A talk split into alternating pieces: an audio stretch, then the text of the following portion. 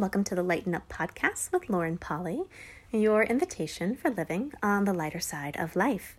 I'm Lauren Polly, and I'm delighted you've chosen to join me today for episode 162 Having Ease with What's Next for You. This is part three of a three part podcast series I've been doing along the big question, the big life question of what's next. Uh, week number one, we dove into finding and discovering what's next for you. Last week, we looked at courage and actually how to build courage for what's next for you. And today, we're going to talk about a rarely talked about concept along the way of having ease with that ease doesn't necessarily mean easy. There are some things that you're going to have to look at and have some honesty with and overcome, but it doesn't mean that it has to be the hard path or that you have to overwork to get it. Most of us are wondering what's next for us, but in order to chart that new course and blaze that new trail, we kind of stop ourselves before we get going because we're like, I don't really know if I want to work hard to be able to get that thing. But my whole thing is what if you actually didn't have to work hard for it? What if hard work wasn't the end and end all be all of this? What if there was a way to utilize your resources, your energy, your time, your financial resources, and your skill sets to be able to create with more ease, um, to have more kind of like rapidity along the path? a more rapid pace and to kind of take shortcuts where before you might have taken the long way around. So, we're going to dive into that today. We've been digging in this last series of looking at the Trailblazer archetypes. They are six archetypes that I have developed and created from my coaching experience. These kind of six personalities popped out of the woodwork working with different individuals around the globe. Uh, trailblazers, of course, are just people who are looking at what's next for them, desiring to chart a new course and to go into unexplored territory. Success on the outside in business and creation and relationships and just your outward living, and also taking that deeper inner journey too, really playing in the fields of possibilities and looking at becoming more fulfilled in yourself and actually having that inner confidence and that radiating joy with how you're living your life. Again, they aren't mutually exclusive. You don't just go out in success or go in with success. There's a combination of both that really lead to more success and fulfillment in the long run.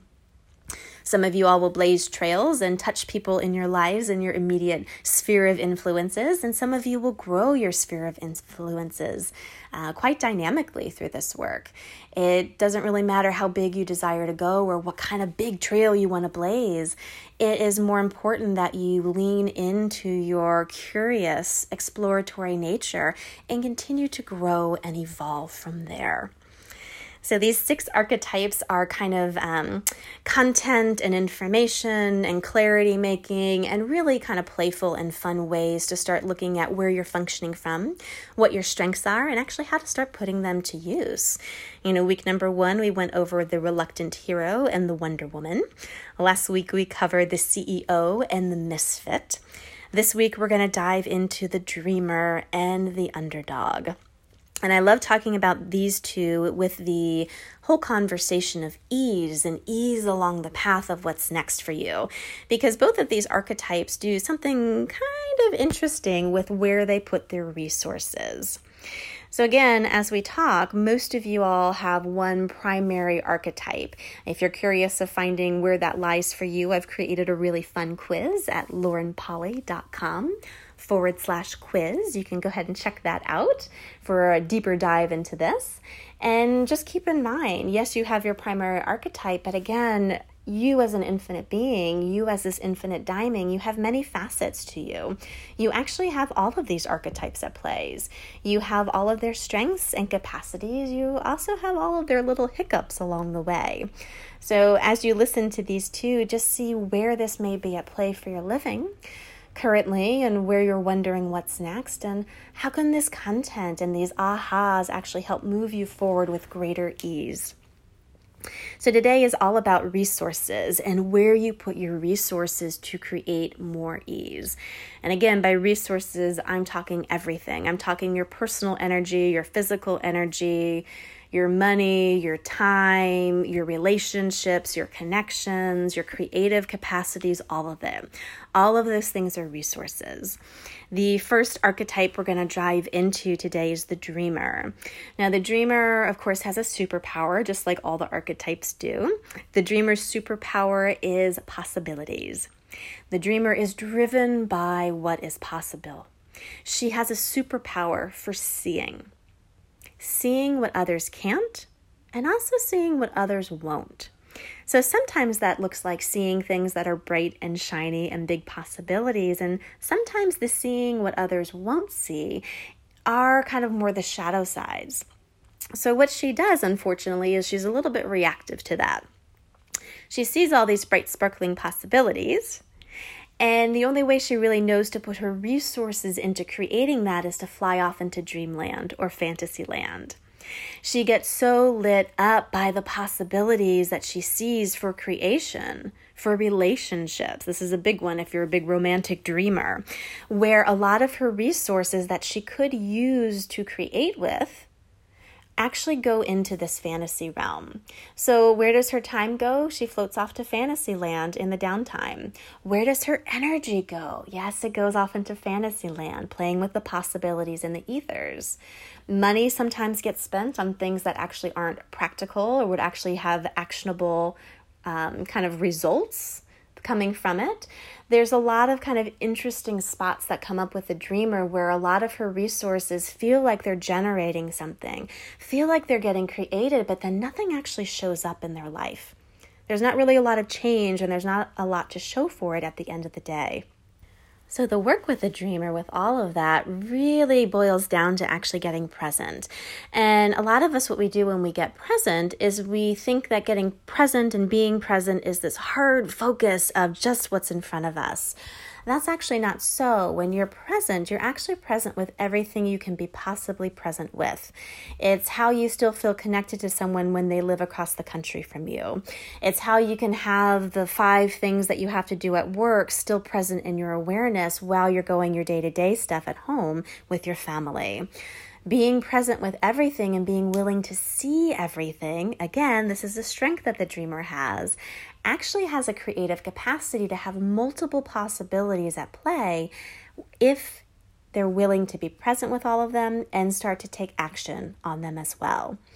So, becoming present with the possibilities, also becoming present with the reality that you're in, bridging the gap between fantasy and reality, where you're not floating away to one or contracting into the other. You actually get to hold both in your awareness as you do that work, as you start moving forward, the ease really comes from being present with all of it and starting to notice where you can bridge the gap.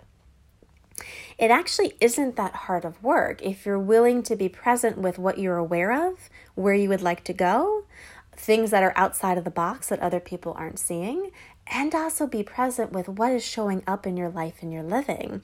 You can start to see how the two can complement each other and how the two can feed each other. The dreamer's default is to really get reactive to the present and float away into dreamland because it's way more fun. That's where the possibilities are. Being able to hone the skill of being present with your life and the elements of your living, and then putting your resources into being present with all that you're aware of, all of the possibilities, and looking for those places to bridge the gap will allow you to move forward with way more ease.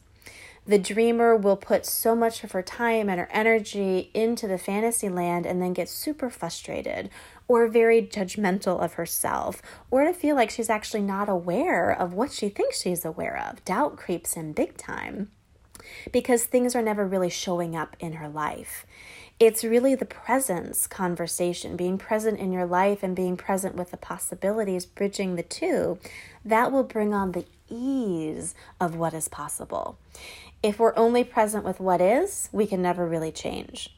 And if we're only present with what's possible over here, we're never really going to see the way to bridge the two together in a real way so that we actually get to have the ability to have those possibilities show up for us in our day to day living.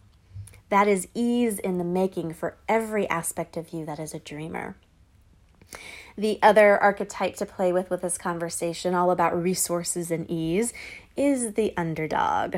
Oh my goodness, the underdog has an amazing superpower of tenacity. I never give in, I never give up, I never quit, I'm to keep on going. They are not afraid to get their hands dirty, they are not afraid of hard work, they've got an amazing work ethic, and they are more than willing to see things through to the end. That is a strength like nothing else. That has the ability to really move those possibilities into existence in their living. The unfortunate thing, this tenacity, this kind of dog with a bone energy, gets twisted a lot into hard work wins the day.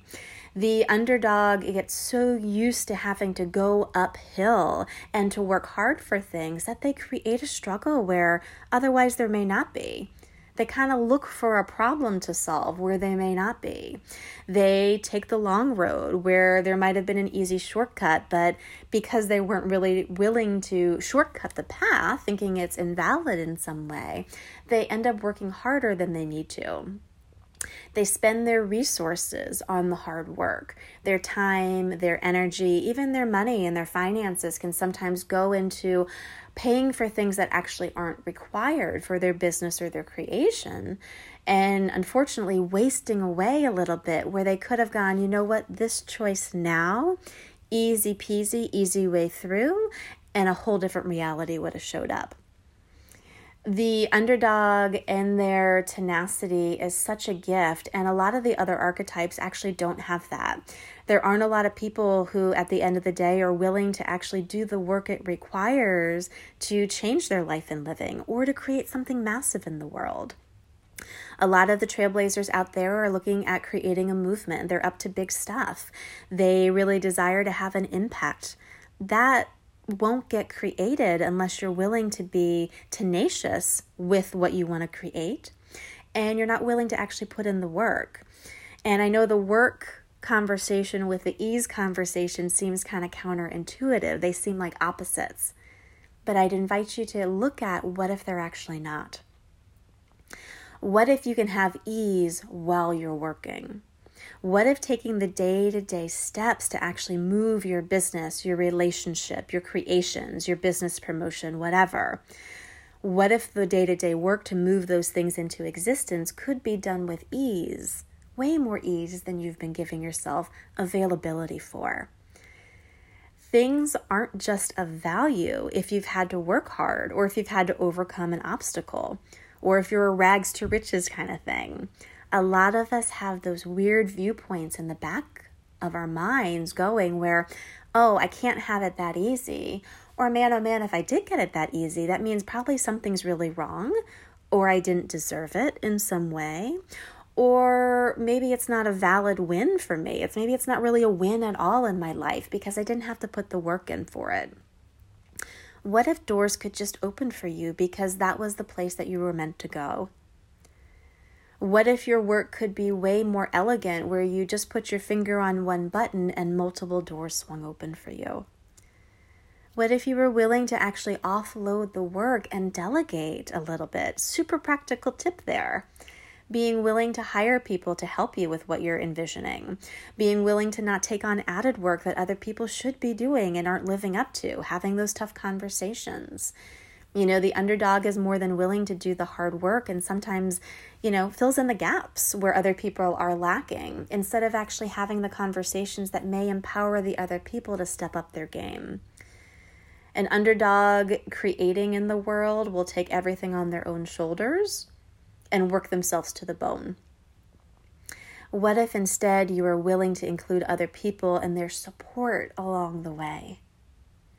There's so much more possible with all of these conversations, really and truly having ease with what is next for you. Being willing to be present with everything and looking for where the kind of easeful path is to bring your possibilities and your targets and what you'd like to create next for yourself into an actualized possibility, into the now. And more than anything, it's actually building the capacity and not just with this episode, go back and listen to the other two with all of these trailblazer archetypes. The baser, baser invitation is to receive what you're asking for and developing the capacity to actually have it in your living.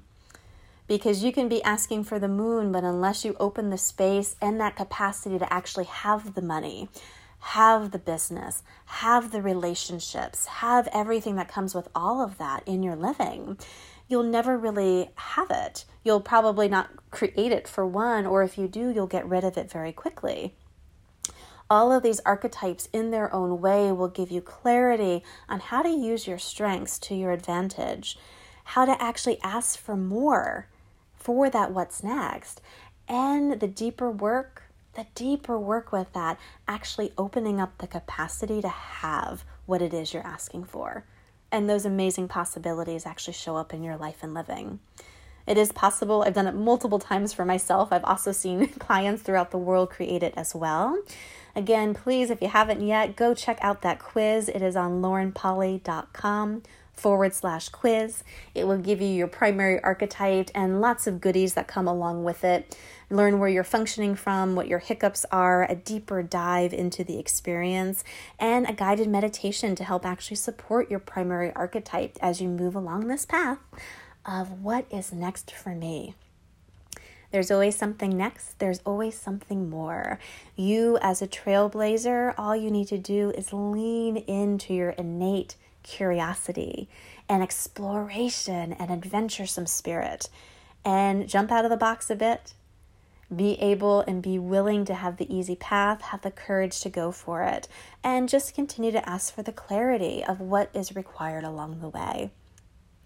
I'm here to support you. You can always reach out at lauren at laurenpolly.com. Enjoy the quiz, enjoy this, conver- uh, this conversation and content, and as always, I will chat with you next Tuesday.